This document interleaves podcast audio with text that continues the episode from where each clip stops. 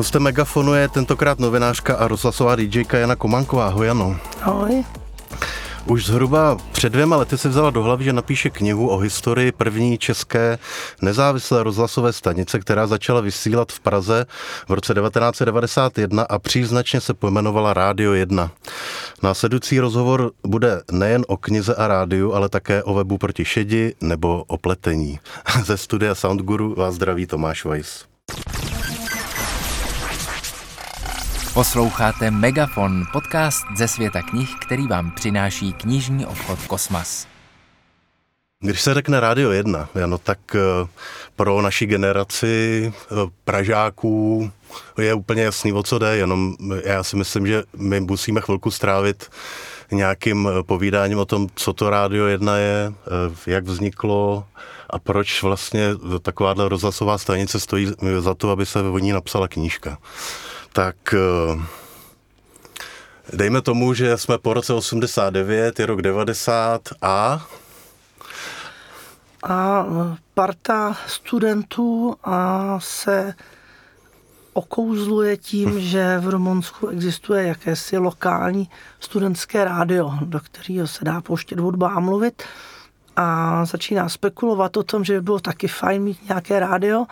A souběžně s tím je tady možnost získat e, vysílačku z Francie, která umožňuje tohle vysílání zajistit technicky. A tyhle věci e, pak mají spoustu zamotaných následků, když se lidi dohadují, kdo co a jak. A vyústí to v tom, že skutečně ta vysílačka do Prahy dorazí a že se začne přemýšlet, co by se s ní dalo dělat začne ilegální vysílání, e, e, který e, začíná někde na podzim 90 a je to pod, pod Stalinem, čili na letný v podzemních prostorách a vysílá se, teď nevím, jestli týden nebo dva týdny. Ani ne, ale jako k tomu je ještě potřeba dodat, že původně nebylo záměrem dělat nutně pirátské vysílání, ale dělat prostě vysílání, ale nebyl proto právní rámec a snaha získat pro to povolení eh, přišla tím vníveč. A mm, to vysílání se konalo v rámci výtvarné akce, v rámci výstavy Totalitní zóna, kde se vystavovala díla od umělců z celého světa. A v rámci toho vlastně vznikla možnost tam několik dnů vysílat ale eh, nevydrželo to dlouho, protože prostě samozřejmě úřady si všimli, že někdo eh, do éteru neoprávněně vstoupil a tu vysílačku zabavili. Eh, na to vznikla nějaká petice, která potom po těch několika dnech toho vysílání se rádi, lidi se rádio prostě oblíbili a asi 30 tisíc lidí prostě chtělo, aby to rádio dál pokračovalo tak uděláme takový střih a jsme někdy na jaře 91, kdy uh, dostává, dostává tahle ta parta vysílací uh, oficiální vysílací licenci, jestli, jestli si to správně pamatuju. Napřed uh, se nemenují Rádio 1, ale Rádio Ultra, myslím. Původně to bylo Rádio Stalin v těch úplných zač- začátcích, protože to bylo pod Stalinem. Pak eh, nechtěli působit politicky, tak vymýšleli co? Vymysleli se název Radio Ultra, jenomže eh, to narazilo na to, že spousta lidí jako myslela, že to je třeba zase nějaká politika, že to je ultra mm-hmm. levice třeba. Yeah takže se na jedné ze schůzí vymyslelo, že to bude neutrální, bude to prostě Rádio 1. Rádio 1. Frekvence 91,9. Prapůvodě to bylo 92,6, ještě to Rádio Ultra, ale potom 91,9, to jsou v podstatě už takové technikály. Jo, to je správný. Kdo jiný by taky měl psát knížku než ty, když si to takhle prostě pamatuješ. tak, a teďkon. Uh, ta stanice eh, je potřeba si uvědomit, že jsme prostě eh, na začátku 90. let. To, co se tady předtím hrálo v rádích, bylo něco otřesného. A najednou do země, kde nebyly prostě, kde nebyla žádná muzika ze světa, kde bylo pár prostě desek, kde byly burzy, které rozháněli policajti eh, na desky, tak najednou se z éteru prostě ozývá eh, světová hudba, ozývají se prostě poslední eh, věci z alternativní muziky a tak dále a tak dále. Je to neuvěřitelný zážitek, podle mě je to trošku podobný, jako pro jinou generaci bylo Radio Luxemburg, tak prostě tady Pražáci si začali užívat vlastně toho, že poslouchají eh, takovouhle věc. Máš k tomu nějakou impresi prostě z toho začátku úplného, když si třeba ty poprvé slyšel rádio 1? Já jsem nejdřív slyšela o něm, že to je něco fantastického, že tam právě zní ta hudba, který člověk zaslechl jsem tam malý jednotlivý kousek a tam to znělo pořád. Takže jsem nejdřív obdivovala, že to jde a pak jsem se tam teprve odstala jako DJka. Eh, ty se tam odstala jako DJka a to se byla náctiletá a to jsme někde v roce 93 asi? To bylo 93. Já jsem pracovala v časopise Rock and Pop, což byl hudební magazín a stejně jako různé jiné časopisy tam měl svůj pořad a e, ten pořad chodili vysílat různí kolegové z redakce a ne vždycky se všem chtělo, takže jsem využila toho, že jsem byla plná touhy e, něco dělat, takže stejně jako se nikomu nechtělo třeba dělat rozhovor s nějakou americkou kapelou a pro mě to byl zážitek, tak, e, tak mě poslali, ať jdu do toho rádia. Já jsem to samozřejmě zajásala a už mě nevyhodili. Já už to nevydržím. Tak to pust. Rádio 1. Eh, no, ještě je potřeba si uvědomit, že jsme taky v analogové době. Znamená to, že vlastně existuje sice nějaký studio, ale v tom studiu je telefon po drátě, je tam asi fax, předpokládám. To byl v kanceláři. uh, internet ten je někde v plenkách. Vůbec ještě není, že? Ještě vůbec není. Eh, no a, nebo je, ale ne, ne. Někdy je to ARPANET možná v tu chvíli. Ne, rozhodně jako trvalo velmi dlouho, než jsme začali mít internet nějakým způsobem k dispozici. Posluchači v podstatě velice aktivně vstupují do vysílání, eh, DJové pouštějí na přání věci, eh, Petr vzkazuje Pavlovi, že budou, bude tehdy a tehdy v hospodě, ať tam přijde a rádio to odvysílá, tak jenom to, to tak pro ilustraci, jak vlastně ty začátky vypadaly a bylo to opravdu něco, něco neskutečného. A... a teďka právě během toho vzniku knihy se přesně tyhle ty historky scházejí. A teď mě zrovna pobavil nedávno eh, režisér Řebej, který napsal na Twitter, že eh, v těch dobách prostě, když se chystali na výpravu s kamarády do přírody, tak stačilo eh, zavolat do rádia aby řekli, eh, vyříďte Evě, ať nezapomene vzít baterku a bylo jasný, že to Eva uslyší, že prostě sedí v nějaký hospodě, kde to rádio je naladěný a nebo je doma a tam je taky naladěný, což eh, jsou věci, které už se dneska nemůžou stát. Ano, ano, je to pravda. Ze všech koutů pražských eh, kanceláří,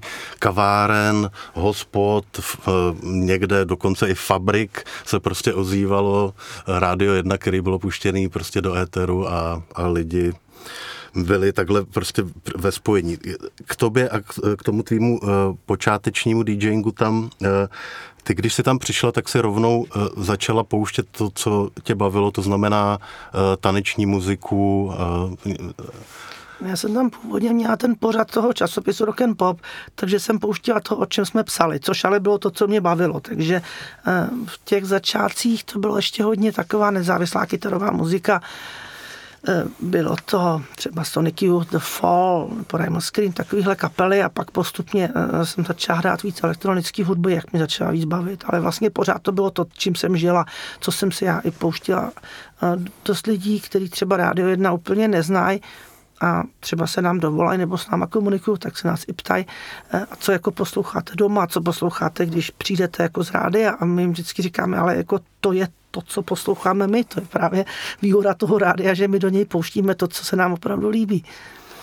Uh, tak Myslím, že jsme maličko naznačili, eh, co bylo, co bylo Rádio 1. Eh, Rádio 1 samozřejmě není minulost, Rádio 1 dál pokračuje.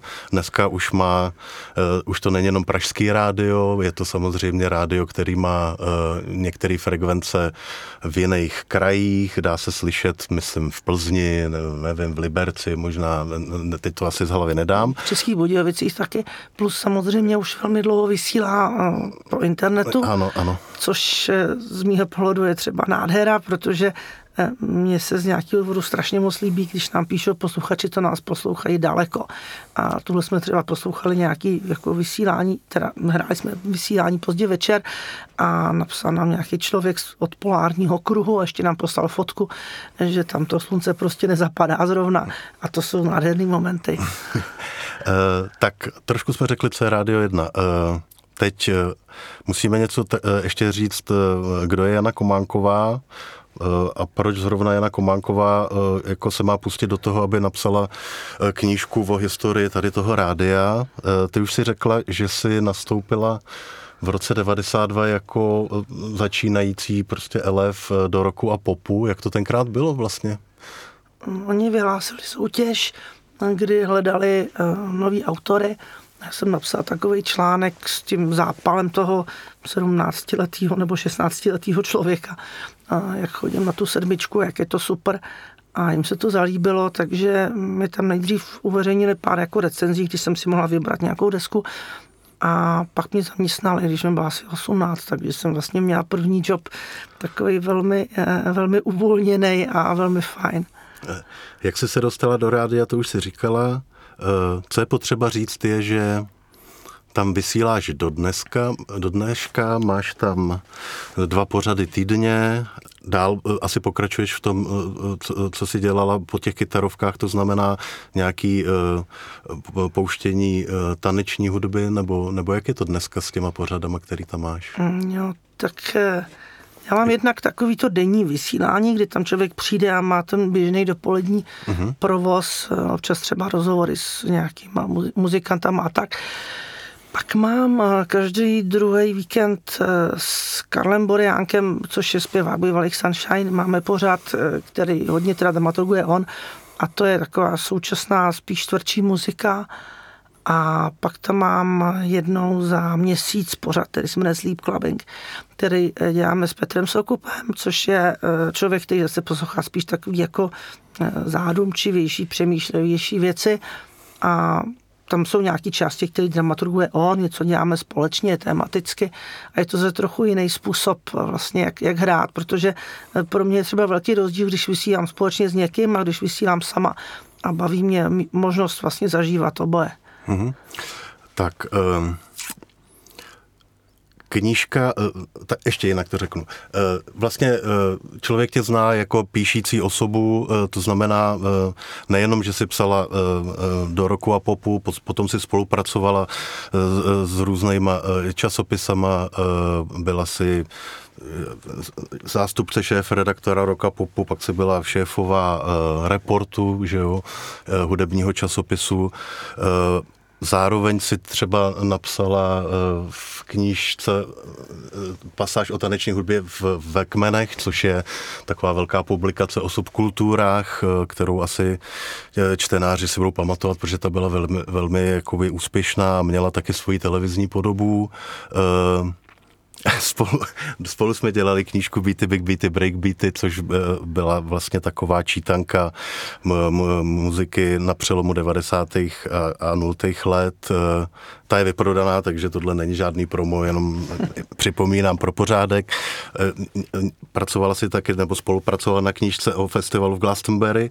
Sama si napsala knížku Klub 27, tak k tý bych možná něco chtěl, jak tě to napadlo, že dáš dohromady tuhletu tenhle tu sebevražednou knihu. To nebyl původně můj nápad, to vymyslel redaktor, eh, který, eh, který mu se líbila myšlenka, že někdo udělá vlastně knížku o lidech, kteří v 27 zemřeli, vlastně to byli slavní muzikanti a hledal autora nějak se to potkalo se mnou a tak jsem si říkala, proč ne, a jako nemám s tou knihou zase nějaký přehnaný ambice, je to v podstatě série takových medailonků těch jednotlivých osobností a nějak... čili, čili Hendrix, Morrison, Kurt Cobain, Amy Winehouse, přesně tak. Prostě tyhle ty lidi a každý tam je představený eh, tím, co dělal, co byl zač, jaký vybrala jsem tam nějaký písničky třeba, který udělal, které mi přijdou zásadní pro hudební historii a tak.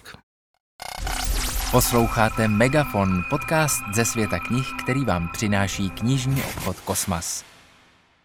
Tak a ke knížce samotný uh, o Rádiu 1. Podtitul Život v éteru. Uh, nevím, jestli je to tak, ale uh, při té přípravě jsem nějak postřehl, že si asi v roce 21 někde na Vánoce vyslala takovou zprávu, že by, by bylo fajn, kdyby ti lidi naposílali nějaký imprese a fotky a vzpomínky na Rádio 1. nevím, jestli už si tenkrát měla nějakou představu, jak by ta knížka mohla vypadat, anebo jenom, že jsi si řekla, že pozbíráš nějaký materiál a uvidí se. No já jsem jako dostala nápad, nápad na knihu eh, někde na podzim 21, ale původně to bylo tak, jako že vlastně napíšu nějaké svoje vzpomínky, k tomu přidám časovou osu, kterou skonzultuju se zakladateli toho rádia, kdy se co stalo významného a šup s tím ven.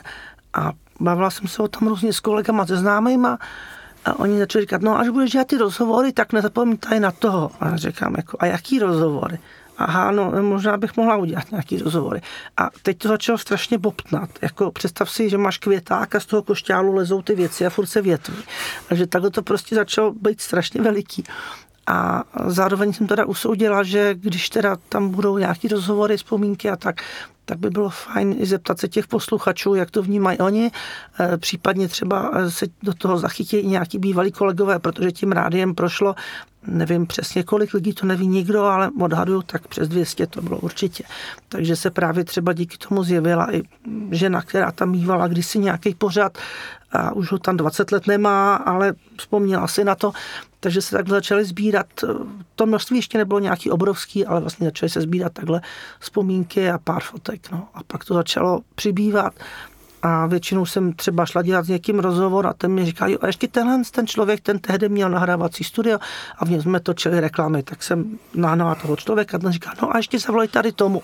A už jako to bylo šílený, protože začali ty lidi pořád přibývat. Jako a tak bylo to, toho strašně moc. Takže kolegové se k tomu postavili, nebo lidi z Rádia 1 se k tomu postavili jako k něčemu dobrýmu. Dokázal jsem si totiž představit, že třeba, já nevím, za něma přijdeš, řekneš, já budu dělat knihu o Rádiu 1 a oni řeknou, Ježíš Maria Kománková to bude psát, to tam bude zase tohle, nebude tam tamhle to. Takže Děkuji pěkně. Já no ne. nevím, možná si to řekli, když jsem odešla z té kanceláře. Eh, já nevím, já v podstatě očekávám jako stejně celý svůj pracovní život, že prostě to, co dělám, se nikomu líbit nebude. Eh, ale jako je to samozřejmě možný, ale já jsem to udělala, že jsem prostě přišla do kanceláře s dotazem, jestli náhodou nějaká kniha neexistuje, protože já jsem nebyla schopna vlastně uvěřit tomu, že to ještě nikoho nenapadlo. Mně to přišlo hrozně zvláštní, když je dneska kniha o každý blbosti nebo o nějakém pořadu, který běží v televizi tři měsíce, jak to, že neexistuje kniha o něčem, co existuje 30 let. Má to silný příběh, je to prostě jako výjimečný a zároveň tam působí docela dost lidí, kteří píšou. Takže eh, já jsem tam šla s tím jako s dotazem a vlastně jsem si říkal, přece musí být něco, třeba před 20 lety aspoň někdo neudělal nikdo nic, tak jsem říkal, že to já napíšu. A jako byli, já si myslím, docela vstřícný a jako dostala jsem k dispozici nějaký starý fotky, nějaký telefony na lidi, který jsem třeba osobně neznala, a myslím si, že v pohodě, ale jako jestli mě někdo pomluví, to je samozřejmě možný. Ještě se zeptám na, to, na tu časost. Většinou se to dělá tak, já nevím, že bude 30 let, to znamená, že to by bylo v roce že, 21, eh, ale uh, teď, to, teď to tak vypadá, že si vlastně tu knížku vydáváš ke svýmu jako 30 letí toho, kdy tam jako vysíláš. to mě vlastně nenapadlo, ale no prostě někdy v době, když jsme měli těch 30 let, tak jsem začala dělat ten pořad Sleep Clubbing a po jednom vysílání, když jsem spala asi tři hodiny a byla jsem úplně jako plná těch nějakých věmů, tak jsem se probudila a napadla mě ta kniha a mm, vlastně nebylo to k žádnému konkrétnímu datu, ale prostě mi to napadlo a když už jsem to začala dělat, jsem říkal, honem to napsat, než to napíše nějaký blbec, to může ještě někoho napadnout někoho jiného. Takže, e, e, ale nakonec to teda trvalo díl, než jsem zamýšlela, nicméně teď už to napsaný je. Uh, teď nevím, jak to, jak to a řeknu to takhle. Uh, běží crowdfundingová kampaň. Je pravda, že nevím, kdy to budete slyšet, takže dneska je 29. května, ještě stále běží crowdfundingová kampaň, která je velmi úspěšná, už se tam vybralo prostě o, o půl peněz víc, než původně bylo žádáno. Je tam asi 600, přes 600 lidí, kteří už nějak přispěli. Dokonce to prostě je to přes všechny, přes všechny meze, které se vlastně dali očekávat ten zájem. Eh, bylo tam spoustu takových odměn, které se na hit hitu patří prostě eh, rozdávat, ty se vyčerpaly a já jsem byl právě překvapený, když jsem se podíval, jaký nový odměny se tam nabízejí a je tam, jsou tam ponožky, které uplete Jana. no tak... to bylo totiž původně tam byly jako legrácká dvoje ponožky ručně pletený a ještě jsem byla toho trochu zrazována, ale oni zmizeli první den Eh, tak jsem musel dělat, že teda jako ještě zkusím nějaký přidělat a zase zmizeli, teď tam naštěstí už jako se evidentně zájem vyčerpat, takže tam ještě pořád jsou, ale eh, mně to přišlo, že vlastně eh, když přemýšlím, co tam můžu nabídnout těm lidem, kromě knihy, tak, tak by to bylo jako docela fajn, jako jim nabídnout něco, co je nějaká věc, kterou si běžně nekoupí, kterou běžně nenajdou a zároveň by se jim mohla hodit. No. Jo, jo, ale to, mě to zarazilo, tak jsem se potom podíval na nějaký rozhovory s tebou a pochopil jsem, že uh, tvoje pletací projekty nejsou zdaleka jenom ponožky, ale ne, že ty, ne, ne. ty, máš, ty máš prostě velkou jako pletací historii. pletací se, ano, jak je to fajn činnost, je to, je to moje hobby.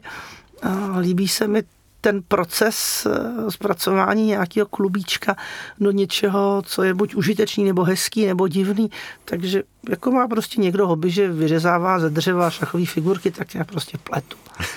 Eh, v tuhle dobu je knížka in progress, eh, ale jak jsme se bavili před studiem, tak si říkala, že už v podstatě ten tvar má, takže logická otázka, co v té knížce vlastně lidi najdou jak je, jak je sestavená, na co se můžou eh, těšit, nebo, nebo eh, jak, jak je ta forma vlastně eh, nachystaná. No, jestli jsi byl někdy na táboře, tak ty tábory mývají často kroniku že se během toho tábora tam píše, kdo si zlomil nohu, koho píchla vosa, eh, komu bylo špatně po obědě, jsou tam třeba nějaký kresby, jsou tam nalepeny nějaký listy a tak, tak zhruba takhle to vypadá. Ne, jako, ne doslova samozřejmě, ale eh, já jsem vlastně nejdřív nabrala strašně moc těch rozhovorů s těma zásadníma osobnostma, ale pak jsem zjistila, že mám nahrány desítky rozhovorů a spousta věcí se tam jednak opakuje a jednak to není příliš čtivý.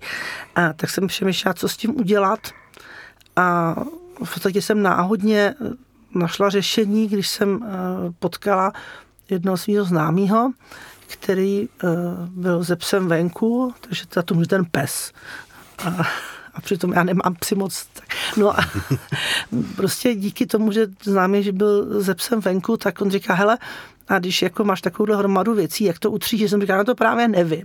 A on mi doporučil jednu knížku o Davidu Bovím, která eh, byla zpracována prostě formou, že tam bylo, já nevím, David na střední a teď tam mluví jeho spolužačka, jeho bratranec a pak je tam David něco, zase tam mluví tyhle ty lidi, tak se musel dívat, když to pojmu jako eh, chronologicky nebo aspoň budu tematizovat jednotlivé kapitoly, kde k tomu budou mluvit konkrétní lidi, tak sice rozbiju tu původní strukturu a zároveň to bude mnohem zajímavější a zábavnější. E, což jsem udělala do nějaký míry, jako vlastně ta historie Rádia 1 se tam odehrává pomocí různých vzpomínek, a pak tam jsou samostatné kapitoly, které z toho vybočují. Je tam třeba kapitola o kulturním servisu, který má celou tu dobu jeden jediný podklad, jednu jedinou písničku tak eh, je tam rozhovor s autorem té písničky, nebo tam je slovníček rádiových pojmů, protože jsem zjistila, nevím, jestli eh, něco neudělá rozhlas, myslím, že rozhlas teď vydává nějakou publikaci ke 100 letům, takže tam to možná bude, ale když jsem na to začala pracovat, tak jsem zjistila, že vlastně není pořádně zpracována eh, nikde moc tematika takových jako třeba toho žargonu rozhlasového, nebo vůbec, jak se jmenují ty věci, které člověk v tom studiu vidí. A přišlo mi to škoda, tak je tam pár stránek takového výkladového slovníčku.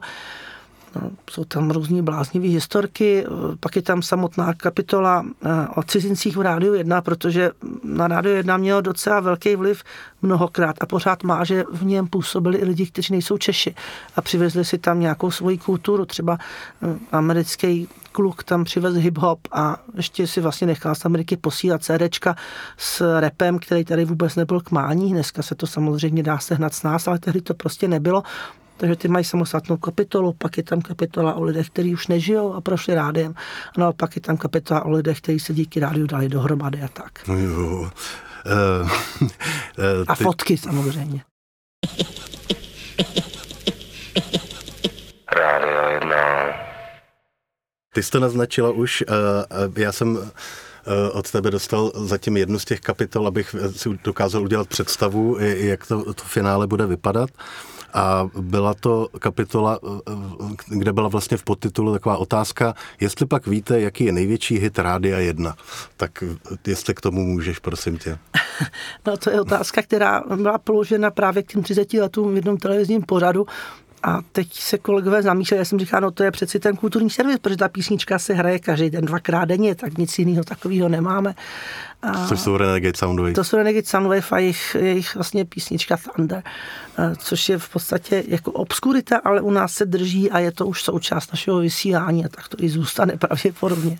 E, součástí jsou taky samozřejmě legendární reklamy. Doufám, že i, i kapitola, která se týká reklam, tam je, protože to je kult sám o sobě. Je tam třeba povídání o tom, jak vlastně vznikl ten, ta slavná, no to není přímo reklama, ale je to, je to jingle s kozou, kdy se vlastně mm-hmm. hovoří o tom, že koza poslouchá rádio jedna, už neposlouchá svou paničku. Takže to tam je, jak to vznikalo vlastně, jak ten člověk měl na víkend půjčený nahrávací zařízení a někam vyrazil a natočil to improvizovaně, spousta těch věcí se improvizovala, ať už eh, reklamy nebo různý další formáty mluveného slova a znělek eh, vznikaly tak, že prostě někdo měl najednou na pár dnů k dispozici nějaký drahý přístroj na nahrávání, tak se sešli s kamarádama a vymýšleli blbosti, takže eh, o tom to tam taky je. Jo, pamatuju si Ondře, Ondře Štindla raní rozcvičku, ta byla. Ta myslím... je naprosto geniální a on je autorem spousty dalších věcí a to je jako naprosto nedocenitelná osobnost. je v knižce taky nějak zaznamenaná taková kritická chvíle Rádia 1, to znamená eh, zavedení playlistu, což bylo někdy v roce 98, myslím, takový celkem minimálně pražský téma, jakože co se to děje s Rádiem 1, oni teď už nebudou vysílat to, co chtějí, ale někdo jim přinese papír a oni odehrajou písně? Je to tam samozřejmě je to dost zásadní kapitola historie.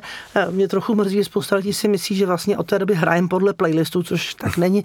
Tehdy to bylo tak, že Rádio 1 bylo prodáno americké firmě, která eh, neměla zlý úmysl, ale prostě usoudila, že z nás udělá další rádio, jaký zná, protože rádia mají nějaká, nějaká své pravidla, fungují nějak, tak si řekli, tak tady máme prostě rádio, tak ho jako budeme trochu nivelizovat.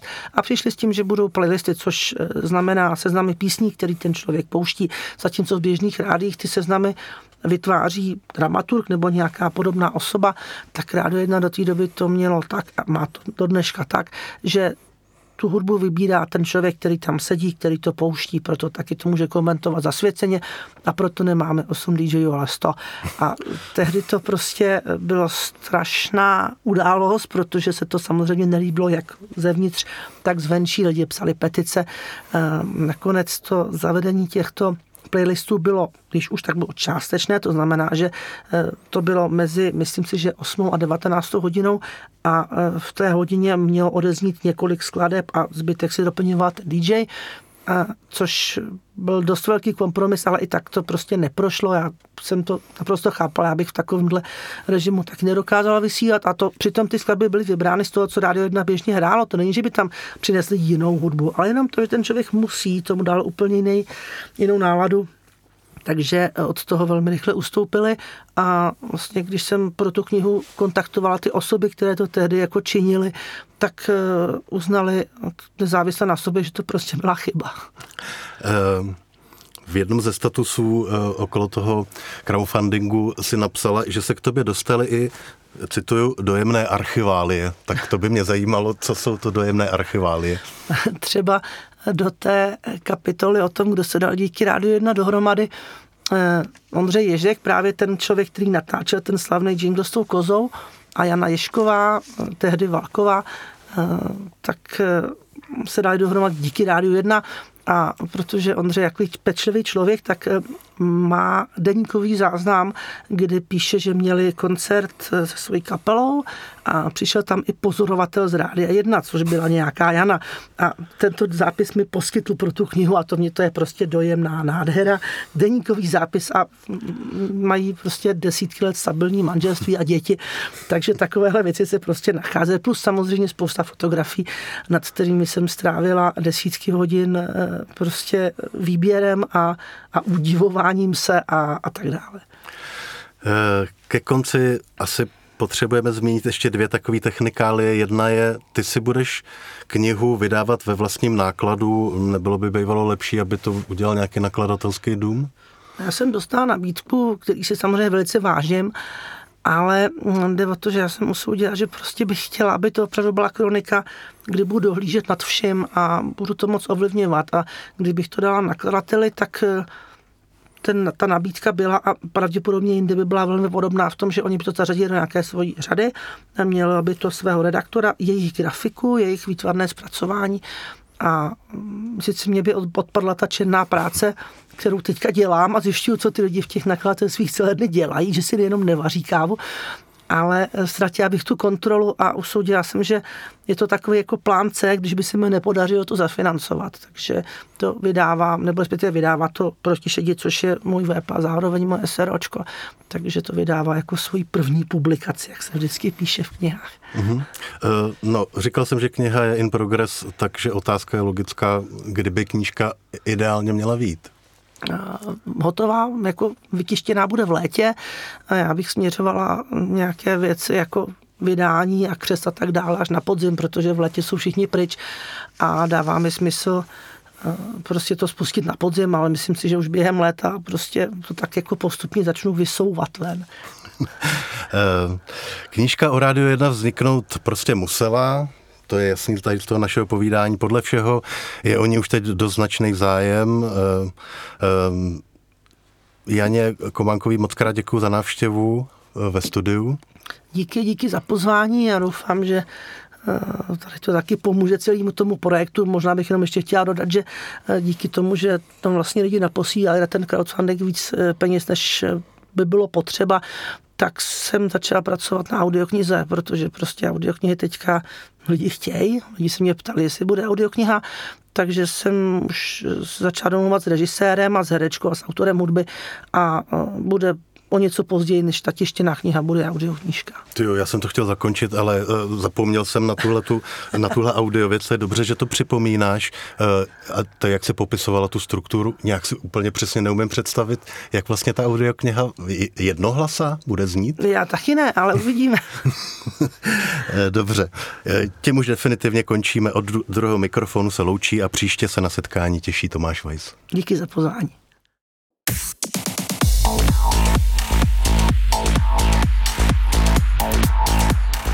Poslouchali jste Megafon, podcast ze světa knih, který vám přináší knižní obchod Kosmas.